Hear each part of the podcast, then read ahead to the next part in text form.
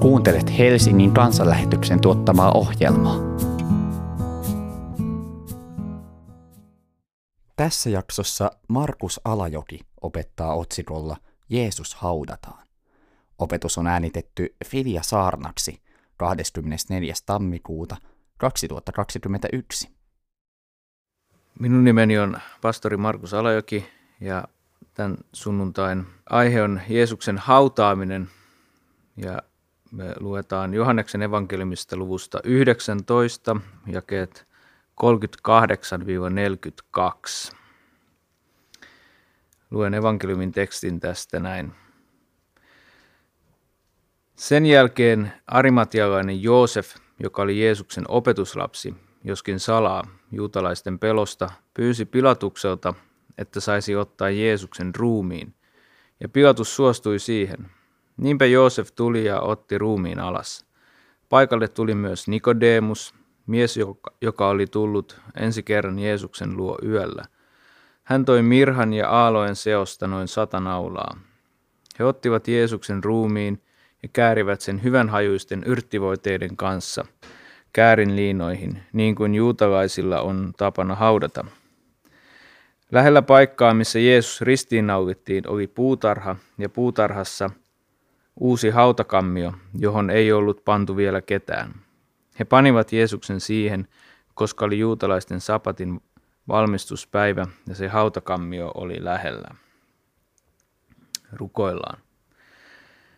Herra Jeesus, rakas taivaallinen Isä, rukoillaan, että sinä voisit opettaa meitä tänään sinun pyhän sanasi kautta ja auttaa meitä ymmärtämään sen, minkä tahdot, Herra, meidän oppivan ja ymmärtävän tänä päivänä tämän raamatun tekstin kautta.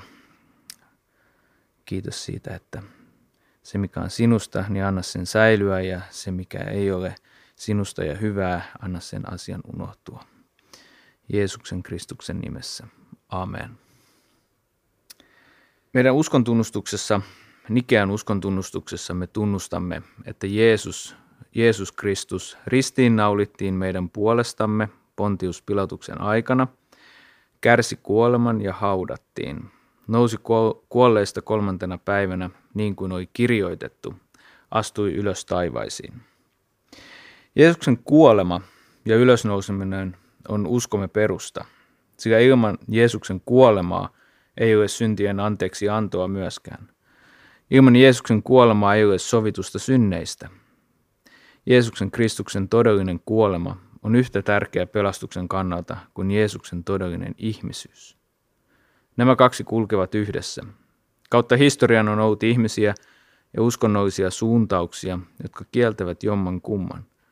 Esimerkiksi islamissa kielletään Jeesuksen kuolema täysin.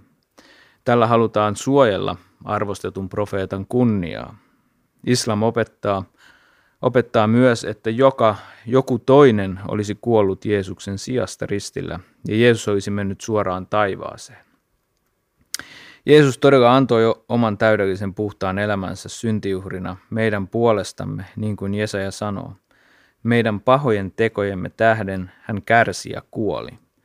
Jeesuksen kuolema on hyvin todistettu ja dokumentoitu, ja sen kiistäminen osoittaisi vain henkilön tietämättömyyttä historiasta – Jakeesta 38. Sen jälkeen arimatialainen Joosef, joka oli Jeesuksen opetuslapsi, joskin salaa juutalaisten pelosta, pyysi Pilatukselta, että saisi ottaa Jeesuksen ruumiin, ja Pilatus suostui siihen.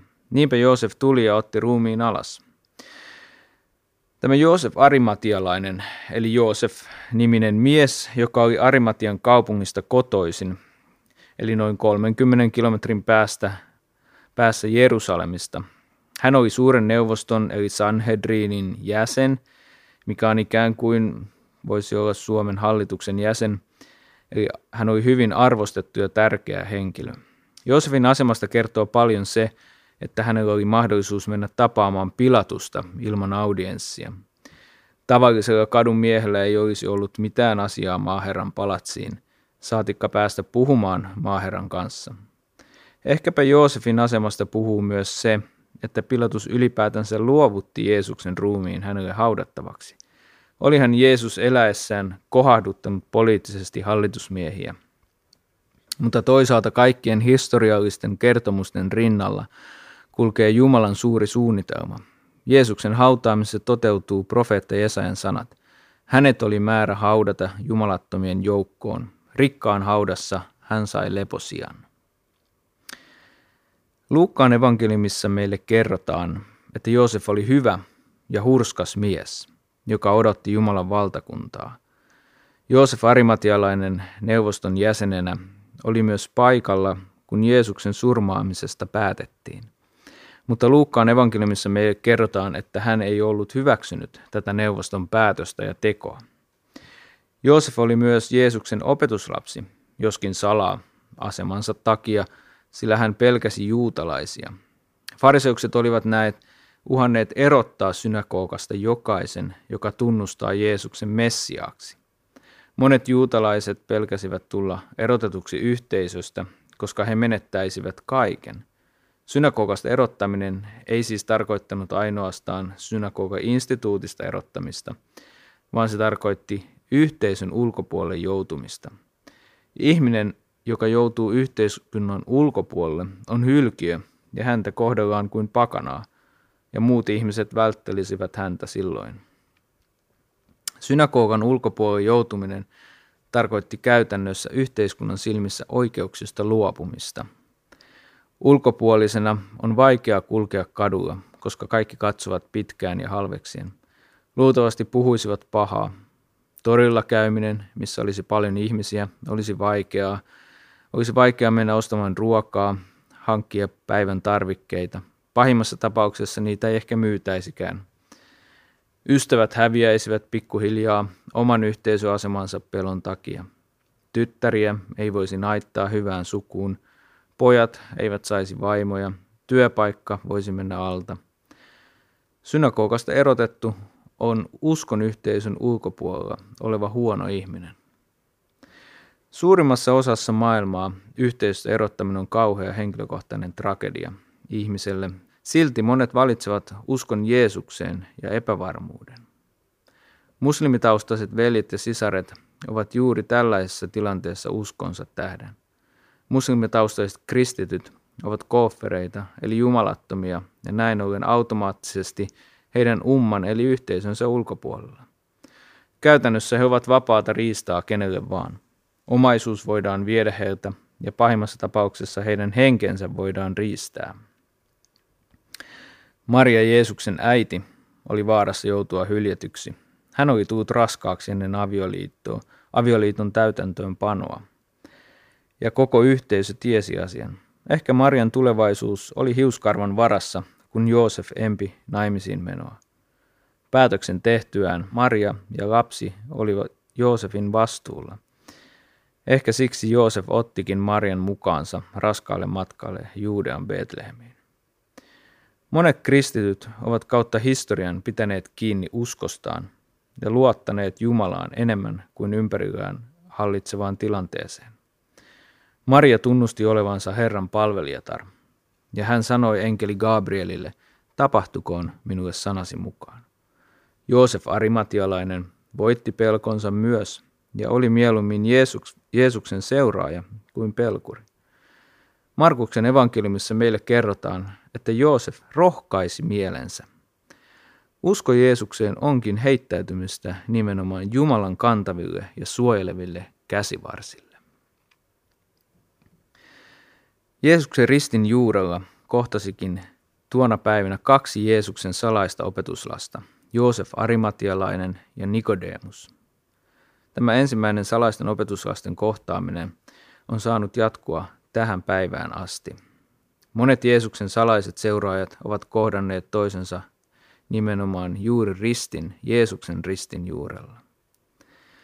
Turvapaikanhakijoiden parista olen saanut kuulla, kuinka kaksi salaista Jeesukseen uskovaa ovat tulleet samasta vokista samaan kirkkoon ja ovat kohdanneet siellä toisensa. Jeesuksen risti on ollut paikka, missä Jeesusta todella rakastavat saavat kohdata toisensa. Usko Jeesukseen on saanut syttyä monella turvapaikanhakijalla, ja vaaroista huolimatta he ovat astuneet valokeilaan, kuten Joosef Arimatialainen ja Nikodemus. Pelko on huono isäntä, mutta hyvä renki. Pelko, joka ohjaa ja hallitsee meitä, on huono. Se lamaannuttaa, mutta positiivinen pelko voi varjella meitä vaaroilta. Jakeesta 39. Paikalle tuli myös Nikodemus, mies, joka oli tullut ensi kerran Jeesuksen luo yöllä. Hän toi mirhan ja aalojen seosta noin sata naulaa. Nikodemus oli fariseus ja Jeesuksen opetuslapsi myös. Ja hän tuli ensi kertaa Jeesuksen luokse yöllä, koska pelkäsi. Se ensimmäinen kohtaaminen oli muuttanut Nikodemuksen elämän, sillä nyt hän oli hautaamassa Jeesusta. Nikodemuksella oli paljon hävittävää myöskin, sillä hän oli fariseus ja yksi juutalaisten hallitusmiehistä. Juutalaiset hallitusmiehet olivat juuri saaneet tuomittua Jeesuksen ristin kuolemaan ja olivat ehkä jopa vaarallisessa voiton huumassa. Siinä hetkessä on hyvin tulenherkkää osoittaa puolueellisuutta ristiinnaulitulle rikolliselle. Usko ja rakkaus Jeesukseen sai kuitenkin Nikodemuksen toimimaan oikein. Nikodemus toi mukanaan mirhan ja aalojen seosta noin 30 kiloa. Tämä, ta- tämä osoittaa Nikodemuksen olleen hyvin varakas mies. Voimme myös hyvin olettaa, että mukana oli muutama palvelija, jotka tekivät kaiken tuon fyysisen työn kantoivat arvokkaat voiteet. Luultavasti Jeesusta oli hautaamassa ainakin kymmenkunta ihmistä. Nämä kaksi salaista opetuslasta ja heidän palvelijansa – sekä Magdalan Maria ja toinen Maria. On tietenkin hyvä pohtia, miksi Nikodemus uskalsi nyt näyttää julkisesti uskovansa Jeesukseen. Yleensä tienristeykset ovat niitä paikkoja, missä todellinen usko Jeesukseen punnitaan. Nikodemuksen usko Jeesukseen luultavasti syntyi hänen kohdatessa Jeesuksen Johanneksen luvussa kolme, mistä saamme lukea tästä kohtaamisesta. Ja tämän kohtaamisen jäljiltä meillä on jäänyt ehkä kuuluisin raamatun jae, Johannes 3.16. Jollain tavalla mekin elämme tienristeyksen aikaa juuri nyt. Voi olla, että ne tienristeykset on verhottu yleiseen mielipiteeseen ja huomaamatta me kuljemme eteenpäin suuren massan mukana. Kuinka monta risteystä sinä olet kulkenut ohi, antaen yleisen mielipiteen ohjata sinua? vai oletko pysähtynyt kuuntelemaan Jeesuksen ääntä? Ja kestä 40. He ottivat Jeesuksen ruumiin ja käärivät sen hyvänhajuisten yrttivoiteiden kanssa käärinliinoihin, niin kuin juutalaisilla on tapana haudata. Ja 41. Lähellä paikkaa, missä Jeesus ristiinnaulittiin, oli puutarha, ja puutarhassa uusi hautakammio, johon ei ollut vielä pantu ketään – Ristiinnauitseminen oli mitä häpeällisin kuolema, jota käytettiin kiduttamalla teloittamiseen. Kaikki Rooman viholliset eli rikolliset teloitettiin julkisesti tienvarsilla ristille naulaamalla. Ristit olivat matalia, jotta ohikulkijat saattoivat sylkeä tai muulla tavalla pilkata kuolemaan tuomittuja. Ristille rikolliset naulittiin alasti ja näin kuolemaan tuomituuta tahdottiin viedä viimeinenkin kunnia ja ihmisyys ihmisten edessä. Ristillä teloitettu saattoi pysyä hengissä pitkäänkin, ja näin hän sai kokea julkista häpeää viimeisinä hetkinään. Usko Jeesuksen kuolemaan ja ylösnousemuksen avaa meille ovet kunniaan Jumalan edessä. Jeesukselle luettiin häpeä ristillä ihmisten edessä, jotta me voisimme saada kunnian Jumalan edessä me, jotka uskomme Jeesuksen Kristukseen, syntien sovittajana.